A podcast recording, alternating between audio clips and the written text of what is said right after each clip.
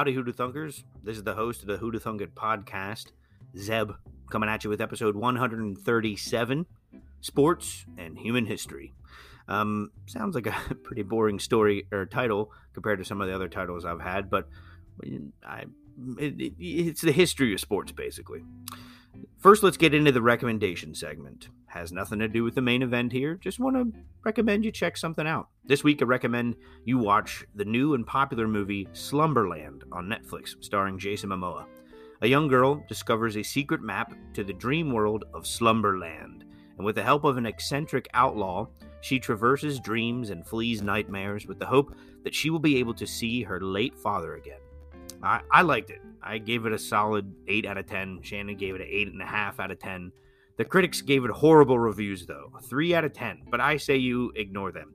My biggest critique was that it came off as a little hokey at times, but in a fun way, and some of the acting seemed a bit forced. You know, it wasn't the best acting, mainly the actress that plays Nemo, the main character, but she's a kid. You know, this is a kid movie, it's rated PG.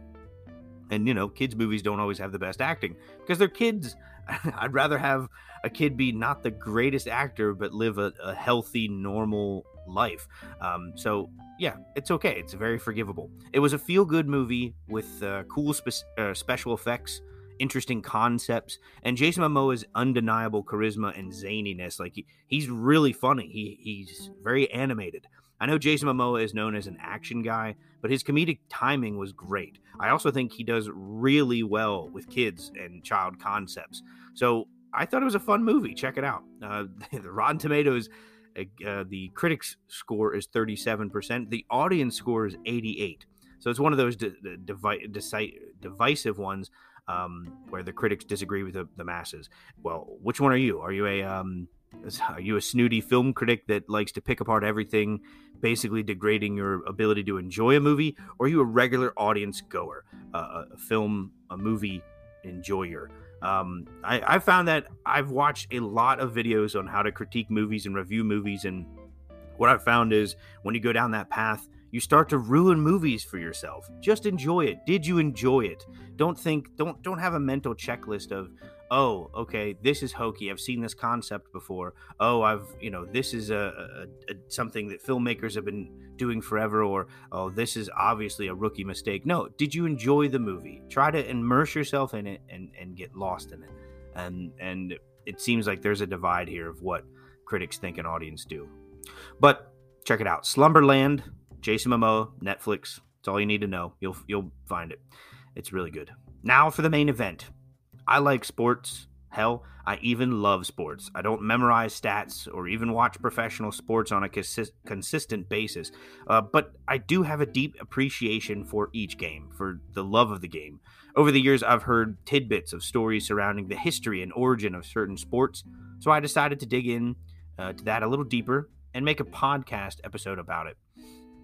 I wanted to give an intro speech as to why sports matter, but I couldn't find the best words, so I Googled it I found an inspirational webpage on the topic from an unlikely and wholesome source, a dinky website. It's kind of like a broken website, looks really old, uh, not the most uh, web savvy people. But call uh, the website's called OntarioFootballCheer.org, footballandcheer.org. It's a football and cheer league club for kids, and it's a very unlikely and wholesome source that I found here. The person that wrote this, they get it. They get why sports matter. And they wrote here if there is a better place than sports to teach kids how to be courageous, determined, persistent, and patient, studies don't show it. Sports can teach kids to lead, to follow, to take responsibility, working with others, sportsmanship, and so much more. Every athlete, regardless of ability, has the opportunity to learn lifelong skills through sports, and every athlete deserves, deserves the opportunity to do so. Sports matter because they can give a voice to the voiceless. Sports matter to our culture, but sadly, the entertainment value has begun to outweigh the educational value of sports, and it has trickled down to the youth level. Yet they could, er, yet they could be so much more than that. Sports matter because they can change lives. Sports matter because they might be the one positive in an otherwise crappy life for a kid. Sports matter because they can provide a child with a positive, influential role model in a life that may not have one. Sports matter because they reveal and develop character. Sports matter because they might keep a kid on the straight and narrow when other influences are leading them or him or her down a far darker path. Sports matter for every kid from the star quarterback to the kid who can barely run 10 yards without getting winded, but still has the courage to be in the arena daring greatly. Sports matter for every community that needs something to rally around, for everyone who wants a stronger, healthier nation. It's high time every one of us takes a stand and commits to doing them the right way. I just thought that was cool. It's a very uh, heartfelt way of looking at it. Sports matter. And for this episode, what I'll be doing is looking into three different sports, the origins of them, the history of them, you know, how they've sort of shaped our world. Um, and those three sports will be baseball, basketball, and hockey. I didn't get to all the sports on this because it'd be way too long of an episode. First, let's get into baseball. I do have a series of pictures on here, pretty awesome, going all the way back from like the earliest depictions of baseball um, to a dude without a mitt trying to catch a baseball. uh, a baseball diamond that looks really small. Babe Ruth. I got a picture of the um, 10 cent beer night from the Cleveland Indians that that, that uh, former episode podcast or podcast episode topic. Now, baseball is the most popular story about the the most popular story about the origin of baseball is that a guy named Abner Doubleday invented it in the summer of 1839 and later went on to be a Civil War hero. But that story isn't true. Even Abner himself used to tell people that he had nothing to do with the game's conception. Let's take a moment to appreciate that old timey name, Abner. Abner. Abner Doubleday. One of the coolest names I've ever heard. Abner Doubleday. that name's got character. And before I reveal the actual origins of baseball, can you think of any existing sport that closely resembles baseball? You got sticks, you got bases, you got people running around bases, you got a pitcher. So what what can you think of? I thought of one, and as I started reading into my sources, I found my suspicions were correct. Take a moment, see if you can think of anything, any sport that might closely resembles baseball. I'll give you a couple seconds of silence. All right. If you haven't thought of it, you probably won't. Baseball is referenced in historic documents in America way back in the 1700s, way before 1839 when they say Abner Doubleday created it. A child's game known as rounders was brought to New England from an old from old England and played by kids in the Americas during some of the first colonies established there. Rounders was combined with the English game of cricket to make the modern sport of baseball. Cricket is the sport I was talking about. I don't understand cricket at all. One time, one time, my buddy uh, Panda, what we it was his nickname in college. We were just chilling in our room, or roommates, and he's like flipping through the channels. He comes across cricket, and he's like, "Let's just try to watch this." And like we weren't drinking, we were just you know chilling. And I was like, "Let's try to understand." I think we got like two hours into it, had no idea what was happening. The rule, the rule, trying to learn a new sport is daunting. And if you're someone who's a big sports person, you're like, I don't get why my girlfriend doesn't like it or why some of my friends don't like it. Try to try to learn a new sport, like a sport you've never really looked at at all, and try to learn it from watching one game. And you'll realize you put your that puts yourself in their shoes. It's it's so confusing. I still enjoyed it. Me and Panda love watching cricket, but it is confusing. When the American Revolutionary War kicked off, the game of baseball, or many ver- variations of it, were being played all over the country. Neighborhood games amongst children, schoolyards, and colleges were playing some form of baseball. Even the big cities started to pick up on the game by the mid 1800s. So that's what it was. It was a child's game called Rounders. Couldn't find out much about Rounders. That came from Old England um, and Europe and brought to New England where they played it in the streets, you know, Boston and stuff like that. Then they started mixing that with cricket, and who knows who actually made the rules? I don't know.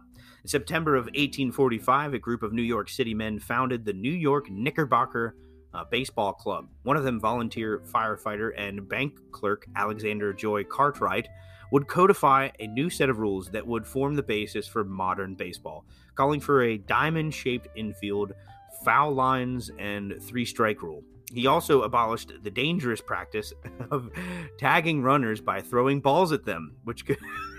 I mean, people have died being hit by a baseball pitch. They're so fast; they're like 100 miles per hour. So it's probably good they he got rid of that. Cartwright's uh, changes made the burgeoning pastime fast paced and more challenging while clearly differentiating it from older games like cricket. In 1846, the Knickerbockers played the first official game of baseball against a team of cricket players, beginning a new, uniquely American tradition. So, 1846, the first game is played. It started way back in the 1700s. So, there you have it. Now, each one of these sports, I want to pick off a different topic that I find interesting. It's not necessarily the origin of the game itself, but sort of something else that sort of shaped and changed our human culture. Known as Yakyu, Japan, and baseball. Yakyu in Japanese, which translates roughly to field ball, baseball arrived in Japan's shores during the Meiji era, a period when the country was adopting more Western customs and practices. Horace Wilson is an American English teacher at the uh, Kaisei Academy in Tokyo, first introduced baseball to Japan in 1872, and other American teachers and missionaries popularized the game throughout Japan in the 1870s and 1880s. Baseball was the first sport played in Japan that had a focus on cooperative team play, unlike native sports such as sumo wrestling and kendo. Although this the game didn't see immediate success, university teams sprung up across the country and birthed a number of rivalries that are going strong today. So I thought that was interesting. Japan didn't have many team sports at all; they had uh, individual sports. And then when GIs and missionaries brought the game over hundreds of years ago, Japan was like, let's do it. Um, and the people who latched onto it the most were the collegiate level, the colleges.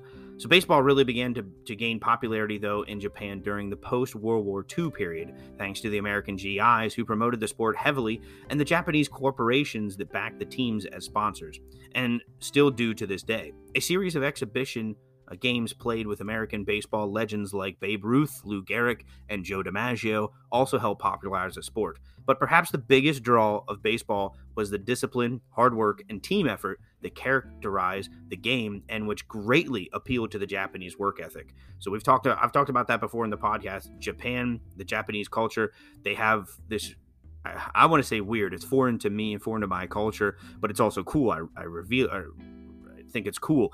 Their work ethic and how they view their family and, and, and all that. It's just sort of the game sort of fits perfectly into their culture um, baseball. Next up, we have basketball. And I do have, like I said, series of pictures here going from the very first images they could find of it, going up to modern day times of the sports. Well, basketball is you want to think of it as you may have heard the story of how it started in the YMCA and you know in the 1800s. Mm, well, yes and no. I like to talk about another game that sort of resembles basketball from the Americas. Before I talk about the origin story of modern basketball, I wanted to talk about an ancient game played in on the North American continent for thousands of years, estimated as far back as 3,000 years ago. The game is forgive my pronunciation, Tlachtli. Tlachtli, T L A C H T L I. Tlachtli. It was played by the Aztecs and thought to have been played by the ancient and vanished culture of the Olmecs. We don't know much about the Olmecs. We know they had really cool sculptures of giant heads out of stone, um, and that they influenced a lot of like the Aztecs, Mayans, stuff like that uh, but we don't know much else about him. Not much else survives. We think this game of Tlachtli was played by the Olmecs originally. Let's jump to um, Tenochtitlan, Tenochtitlan, the capital of the Aztec Empire, later known as Mexico City, in the year 1500 or so, uh, or 7 Acatl on the Aztec calendar, to watch this ancient game roughly resembling basketball. Roughly. The Tlachtli is kind of like basketball. Games similar to basketball have been played all over Mesoamerica by peoples like the Aztecs, the Maya, and the Olmecs. The object of Tlachtli is to put a ball through a hoop made of stone. so the rim is made of stone at one end of the court, but unlike basketball, the players can't use their hands. So if they like kick it in, headbutt it in. Tlachtli ball is made of natural rubber, roughly the size of a bowling ball, and weighs about five pounds. It's heavy. Getting it through the hoop without using the hands is so hard that the first team to score a goal wins. So not exactly like basketball, um, especially because the hoop isn't horizontal; it's vertical. So it's like you have to, it, you don't, you can't slam dunk a Tlachtli hoop, stone hoop. You have to hit it through sideways. Also, unlike basketball, where the losing team gets nothing worse than trash talk from the winners, the losers in this game of Tlaloc are going to have their heads chopped off after the game. So that's a fun little ritual. the players are the players of this game were prisoners of war and the enemies of the Aztecs, uh, who are hosting the game. The game is a ritual honoring uh, a ritual honoring Amapan and Uapatzin, the uh, patron deities of the game of Tlaloc and honoring, oh boy, Huitzilopochtli, the Aztec god of war. So that's the, and I thought that was cool. So they have specific gods for this game, and they also honor the god of war. And that people have always thought of that sports are kind of like combat. Obviously, there's not death and stuff um, usually, but it's, the, it's the feel of competition. There has always been a connection between the competitive nature of sports and combat. When Dr. So that's the ancient sports of Tlaloc Now let's talk about the origins of modern day basketball. I just think it's cool that the Americas have had an older version of basketball, very different from basketball, I know, but I, I remember learning about this in uh, junior high, Tlaloc and the Aztecs, and I thought it was so cool. Wanted to throw it in there. And my, I remember my um, history teacher did draw a connection between that game and basketball. Said it was very different, but yeah, you can see the similarity with the hoop. When Dr. James Naismith was just a grad student in Springfield College in the winter of 1891 and 1892, he invented modern basketball. That's the short end of it. The students there, specifically the men, um, because you know back then only dudes were allowed to do sports, were stuck inside during the cold Massachusetts winter months. They had a lot of pent up energy that couldn't expel that they couldn't expel on the football field because, you know, it's winter. They were required to spend time in the school's gymnasium doing things like, quote, marching, calisthenics, and apparatus work. sounds like tons of fun, huh? No, it doesn't. It, it, sounds like mindless, repetitive exercise and nothing compared to the thrilling and competitive nature of sports. And I like the word when you had mandatory gym class in Springfield, Massachusetts in the late 1800s, you had to do things like marching calisthenics and apparatus work. so so there was a there was definitely a need to do something actually fun in gym class. Along comes James Naismith, a um, second year grad student in charge of this winter gym class. He was working under Luther Halsey Gulick, the superintendent of physical education at the time. Gulick introduced a new course in uh, the psychology of play and in class discussions, Gulick had stressed the need for a new indoor game, one that, quote, that would be interesting, interesting, easy to learn, easy to play in the winter, and by artificial light. So those were his requirements. Two instructors had already tried to, and failed to devise activities that would interest the young men. So Naismith was like, hmm, he's there. Gulick says, Naismith, I want you to take the class and see what you can do with it. No idea if that was his accent. Just going to put that on there much time and thought went into the new uh, his this new creation. It became an adaptation of many games of its time, including American rugby, the idea of passing, English rugby, the uh, jump ball, lacrosse, use of a goal, soccer, the shape and size of the ball, and something called Duck on a Rock, a game Naismith had played with his childhood friends in Bennie's Corners, Ontario. Duck on a Rock used a ball and a goal that could not be rushed. The goal could not be slammed through, thus necessitating a goal with a horizontal opening high enough so that the ball would have to be tossed into it rather than being thrown. So I thought it was interesting that our first two sportsmen going over here, one of the main inspirations was a child's game because that kids understand it. It's like an innate we we learn it so early. This competitive nature pools and they I don't know. I thought that was cool. Naismith got the janitor to give him an, some 18 inch hoops and he nailed him to a couple of boards, and that was football. That was basketball. Naismith got his gym class to play the game, and it was an instant hit. Word, of the new game spread like wildfire. It was an instant success. A few weeks after the game was invented, students introduced the game to their own YMCA's. The rules were printed in a college magazine, which was mailed to YMCA's around the country because of college's well represented international student body the game of basketball was introduced to many foreign nations in a relatively short period of time. High schools, colleges uh, began to introduce the new game, and by 1905, basketball was officially recognized as a permanent winter sport. So, from the time of its conception, 1891 to 1905, it becomes an official sport. That to me seems like a really fast turnaround considering a lot of other sports go thousands of years and you know well not, but they go a really long time and without ever being officially recognized. There was some debate about whether basketball was invented in springfield college or the ymca since my main source was springfield college itself i decided not to take sides. I'll let you look into it. My last sport of this episode is hockey. Now hockey i heard is been around for a very long time. That's the sort of tidbit stories I've heard. Um, there's a couple movies that reference the fact that it's like the Native Americans have been doing it up in the North America, up in the Arctic Circle for so long. And I have some ancient depictions here. There are stone carvings of people doing this. Uh, tomb number 17 of Prince Keti, 2000 BC, at Neni Haman El Menia, Egypt. Two dudes with sticks in their hands that are curved at the end, hitting a ball or a puck on the ground.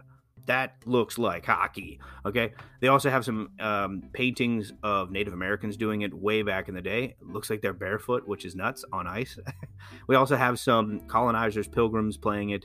And then I have some old images like the Broad Street Bullies of Philadelphia uh, back in the 60s. And uh, uh, I almost said Bing Crosby. I'm now blanking on his name. Crosby from the uh, Pittsburgh Penguins. Hockey is a team sport which two teams play against each other by controlling a ball or a puck, trying to get it into the opponent's goal.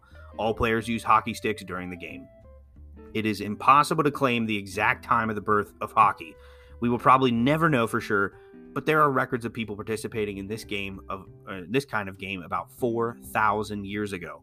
Since ball stick games are as old as our civilization, the earliest origins may be from China, Persia, or Egypt. Archaeologists discover that an early form of the ball and stick game was played in Greece, um, the 5th century BC. At the time when Europeans sailed across the Atlantic and started settling North America, they discovered that native Indian people had their games, which were uh, precursors of lacrosse. Further, some uh, some Museums today showcase evidence that hockey was played by Aztecs centuries before Columbus had discovered the New World. Buried deep in Egypt's Nile Valley lies the village of Beni Hassan, known for its ancient cliffs tombs dating from 2000 BC. A drawing decorates one tomb showing this is what I mentioned earlier two men holding sticks with curved ends and standing over a ball. Definitely looks like hockey when you look at it. Add synthetic turf and, and shin guards, and it might pass for hockey at the Sydney 2000 Olympic Games. One of the world's oldest known sports, um, hockey predates, predates the ancient games of Olympia by perhaps 1,200 years or more. Indeed, historians believe it existed in many of the world's early civilizations. The Arabs, Greeks, Romans, Persians, and Ethiopians all played variations of the game several centuries before Christopher Columbus found his new world. The Aztec Indians were playing it in Central America. The Araucano Indians of the Argent of Argentina, Argentina invented a game similar to hockey called uh, Chueca, C H E U C A, believing it would make them better warriors. So you do find a lot of connections between sports and, and, and war and combat, as I said earlier. This is one, at least this culture, believed that hockey made them better warriors. And I could see that it definitely could. The modern game was formed, formed in the middle of the 19th century by British soldiers stationed in Canada. During the next 30 years, many leagues and amateur clubs were organized in Canada. By the beginning of the 20th century, ice hockey spread to England and the rest of the European countries. Today, the sport is highly popular in Eastern Europe and North America. It should be noted that some sources claim the modern game was created in the British Isles. I say, with that amount of history, 4,000 years, so many different cultures coming up with their own versions, I, the modern game was created where it was created. And I, am like, again, I'm not taking sides. British Isles, Canada, whatever. JG, one of the stories is JG Creighton uh, was the Canadian from Halifax, Nova Scotia, who created the first sets of rules of ice hockey around 140 years ago. Upon arriving in Montreal, he presented hockey sticks and skates, which were uh, patented by Nova Scotia Company in 1866. Men's hockey first appeared in the 1908 Olympic Games in London. Ice hockey is Canada's national winter sport. The country undoubtedly contributed to this sport more than any other. So we could say uh, that this that say this there um, tendency to regard ice hockey as their national sport is entirely justified. And most of the world thinks of Canada as the hockey country. So, yeah, Canada, we're to give it to you. Now, like I said, I wanted to highlight certain um, interesting tidbits of each sport. I did the um, baseball in Japan, I did the basketball and the Tlachtli game. and now for hockey, I wanted to do whatever. I mean, I'd say the vast majority of people's favorite thing about hockey, or one of their favorite things to watch in hockey, fighting in hockey. Rodney Dangerfield once famously joked, "I went to a I went to a fight the other night, and a hockey game broke out. Whoa!" But and that's that was the timing. There were certain times in, in hockey where fighting was nuts. Fighting is an established tradition in North America ice hockey with a long history that involves many levels of amateur and professional play and includes some notable individual fights.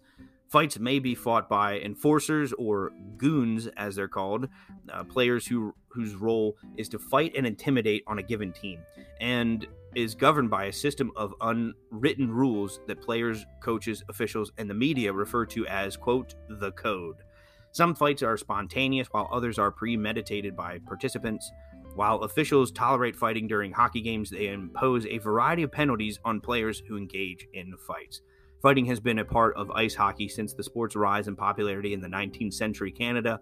There are a number of theories behind the integration of fighting into the game. The most common is that the relative lack of rules in the early history of hockey encouraged physical intimidation and control. Other theories include the poverty and high crime rates of local Canada in the 19th century.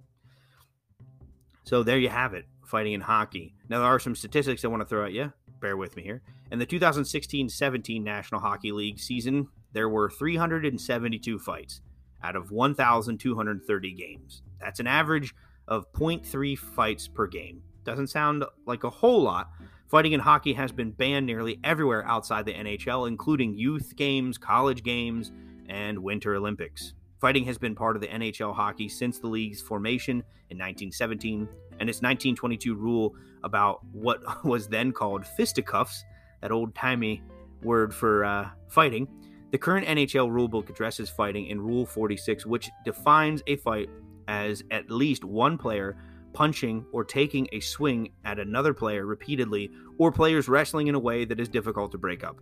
Players who fight are sent to the penalty box during the game and may be subject to additional fines or suspensions. In the early 1960s, there was a fight in about 20% of NHL games. The percentage increased to 100% by the 1980s. Uh, when there was an average of one fight per game. And that was some people view it as a fun time in hockey to watch hockey. Some people view it as a dark time in hockey because that's a lot. A fight every single game, that's a lot. In 1992, the NHL introduced an instigator rule, adding an extra two minutes in the penalty box for anyone caught starting a fight. Fighting has since decreased. The fight uh, broke out in 29 to 40 percent of NHL games from the 2000 to 2001 season, from 2013 to 2014 season, and games with fights have steadily decreased since, from 27% of games in 2014 and 15 season to 17% in 2018 and 2019. So it is going down, and there are pros and cons to it. Pros are allowing fighting makes the sport safer overall by holding players accountable. Sounds crazy. How does it make it safer? Well, if you I'm a big proponent of if you don't let people do it, they're just going to do it anyway, but they're going to do it in a much less safe way. And and that I love that that's a pro. Allowing fighting makes the sport safer. I agree. Fighting draws fans and increases the game's entertainment value. And fighting is a hockey tradition that exists in the official rules and as an unwritten code among players. The cons, though, well, fighting in hockey leads to concussions, mental health problems, and death. Yes, people have died. Fighting at the professional level sets a bad example for kids, and fighting in hockey glorifies violence. All those things are also true. However, don't get rid of it. Hockey fighting are awesome is awesome. I've been to a couple Hershey Bears games. I've been to a couple Pens games. Um, the Hershey Bears games, I once saw a bench clearer. The entire team's fighting each other. The goalies met in the middle. It was nuts. I loved it. So yeah, I love sports. That's my first episode on sports history. I didn't even cover my favorite sport of American football, so I'm fairly certain that there will be more episodes like this one. I mainly didn't do more sports on this episode to keep the length of the episode down, and because I accidentally lost a lot of notes. I had a whole bunch written about a whole bunch of other sports, and I lost them. They're gone. I have to rewrite them. Uh, but anyway, thanks for listening. Hoota Thunkers. Until next week.